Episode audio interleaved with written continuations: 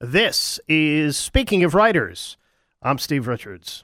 David Rubenstein, visionary co founder of the Carlyle Group and host of Bloomberg TV's The David Rubenstein Show and Bloomberg Wealth, has long dedicated himself to interviewing some of the world's greatest minds and highest performing leaders. In The American Story, Rubenstein brought us conversations in the nation's most revered historians on critical lessons from American history. and How to Lead, he distilled conversations with the world's most successful leaders into an essential leadership playbook. Now, in his new book, The American Experiment Dialogues on a Dream, Rubenstein brings us his most urgent and inspiring collection of conversations yet as he converses with American icons on just what it means to be an American. David Rubenstein is co founder, co chairman of the Carlyle Group, one of the world's largest and most successful investment firms. Mr. Rubenstein is chairman of the boards of the John F. Kennedy Center for the Performing Arts, the Council on Foreign Relations, and the Economic Club of Washington. Mr. Rubenstein is an original signer of the Giving Pledge and a recipient of the Carnegie Medal of Philanthropy and MoMA's David Rockefeller Award. Mr. Rubenstein is the host of Bloomberg Wealth with David Rubenstein on Bloomberg TV and the David Rubenstein Show on Bloomberg TV and PBS. Makes his home in Maryland. Happy to have David Rubenstein back on this program. David, welcome. My pleasure to be back. Thank you for having me back. You have a, a great reverence for history, David. Why is knowing the history of our country so important, so crucial? Well, the theory of history is that you learn the mistakes of the past so that you can do things in the in the future that will improve what was done in the past. As is commonly said, those people that don't know history are condemned to relive it. So the theory of learning American history is we can make our country better if we avoid the mistakes we've made in the past, and that's why I think it's important for Americans to learn more about our country's history. Sadly, we don't really have a good track record of, of our citizens knowing much about our history. You have the uh, America's 13 key genes in the uh, introduction to this book. Right. Two part question. How did you narrow it down to 13? And number two is voting. And is the sanctity of voting in jeopardy, David? Well, I, I there were 13 original colonies, so I thought it'd be nice to have 13 genes because these are the genes that kind of represent what America's all about genes like the belief in the right of equality, the belief in the right to vote, the belief in free speech, and so forth. Um, and so I, I, I kind of said these are part of Americans' culture, and this is what uh, what, what really uh, is endemic to being American. Every country has its own culture, but these are the genes that are that are part of America.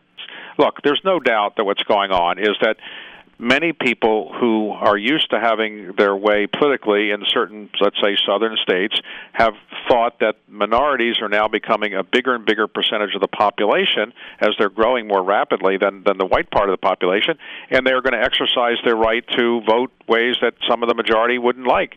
And therefore, there's uh, an effort underway, it's obviously very transparent, to um, keep people from voting. So in Harris County, for example, in Texas, which is which is basically Houston, there's one place that you can drop off your your your mail-in ballot and or your your absentee ballot in in a city as big as Houston, only one place. So obviously not discouraging. It's this discouraging of people to, to to vote by absentee. So I don't think anybody really uh, can say with a straight face this is designed to protect voter security. It's really designed to keep people from voting. David, let's go broader here. Is Western democracy in jeopardy today?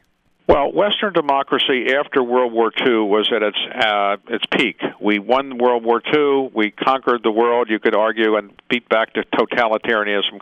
And then we ultimately won the, the Cold War as well against the Soviet Union. But now we have a more complicated foe or enemy, competitor, which whatever you want to use, what word, um, at China. So I wouldn't say Western democracy is going to fall apart in 50 years or 100 years, but clearly there are bigger challenges than we had before, and, and clearly we have to be more vigilant than we were before. China is a much more uh, uh, vigilant comp- uh, competitor than Russia. Russia was basically a, a country that had a lot of military power, but it didn't have technological power, didn't have economic power, didn't have the kind of uh, cyber power that, that China has. So we we got to be much more. It's going to be much more challenging. David Rubenstein, my guest here on Speaking of Writers, uh, his new book is The American Experiment Dialogues on a Dream. Of all of these uh, subjects you interviewed here, Jill Lepore, Ken Burns, Henry Louis Gates Jr., the great David McCullough, Paul Simon and Wynton Marsalis on music, Billie Jean King on sports. Any particular favorites? Well, it's like asking me which of my children I, I like the most, and I like them all. Um, but uh, all the interviews are ones where you're you're, you're going to get out of the interview a sense of what made this person tick, how they became successful, and then in the case of people who are, who are prominent individuals. If you're a prominent historian, a really good sense of what uh, American history is about in the area that they're expert in. So I, I'd say I, I, all of the interviews are designed to be able to people to read these interviews in about 20 minutes or so, so you can pick and choose whatever interview you want, and it's not you don't have to read the entire book start to finish. So I think I found that people like reading interview transcripts, and if you if you want to read the audio book, you can actually listen to the voices of the people that I interviewed. Uh, I mentioned in the introduction, David, you wrote the book uh, "How to Lead." So you've written about leadership. What are the most right. important leadership traits for president? Well, for president, I think it's uh, you know being able to communicate to people what you're trying to do. Communication is very important. I think secondly, it is persistence. Uh, third, I think humility is very important as well. Uh, fourth, I think it's the ability to um, I would say overcome adversity. You're not going to win everything, but you've got to pick yourself up and come back and, and, and stay in the in the arena, as Teddy Roosevelt would say. Um, I saw President Biden over the weekend at the Kennedy Center Honors. I chair the Kennedy Center, and we had our Kennedy Center Honors, and he greeted them at the Oval Office. And uh, I would say that you know he's uh, facing a lot of challenges in Capitol Hill now because he doesn't have a majority very much in, in either House or Senate. It's very difficult to be a leader uh, of the country when you've got bare majorities in the House and Senate. Lyndon Johnson got great legislation through, as did FDR, but they had two thirds majorities in the House and Senate. Harder to do that now. You mentioned you're on the board for the Kennedy Center Honors. What do you think JFK's legacy is? We just dedicated a statue to John F. Kennedy uh, that I really wanted to have at the Kennedy Center, and his daughter Caroline was there for the unveiling of it. His legacy in the end will be, I think, that he inspired Americans of my generation to want to go into public service and to give back to the country. And I think that is going to be his greatest legacy. I know your favorite president, David, is Lincoln. Why?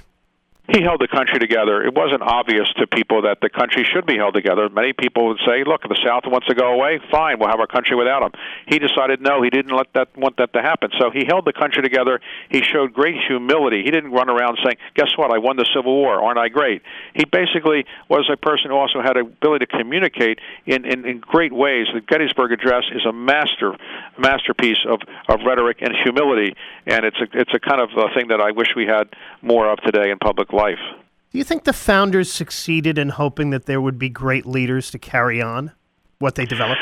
I think the founders were um, they were humans like any of us, and uh, you know, think about it. We had three million people when the country was started, and out of those three million people, we got George Washington and and, and Alexander Hamilton, John Adams, James Madison.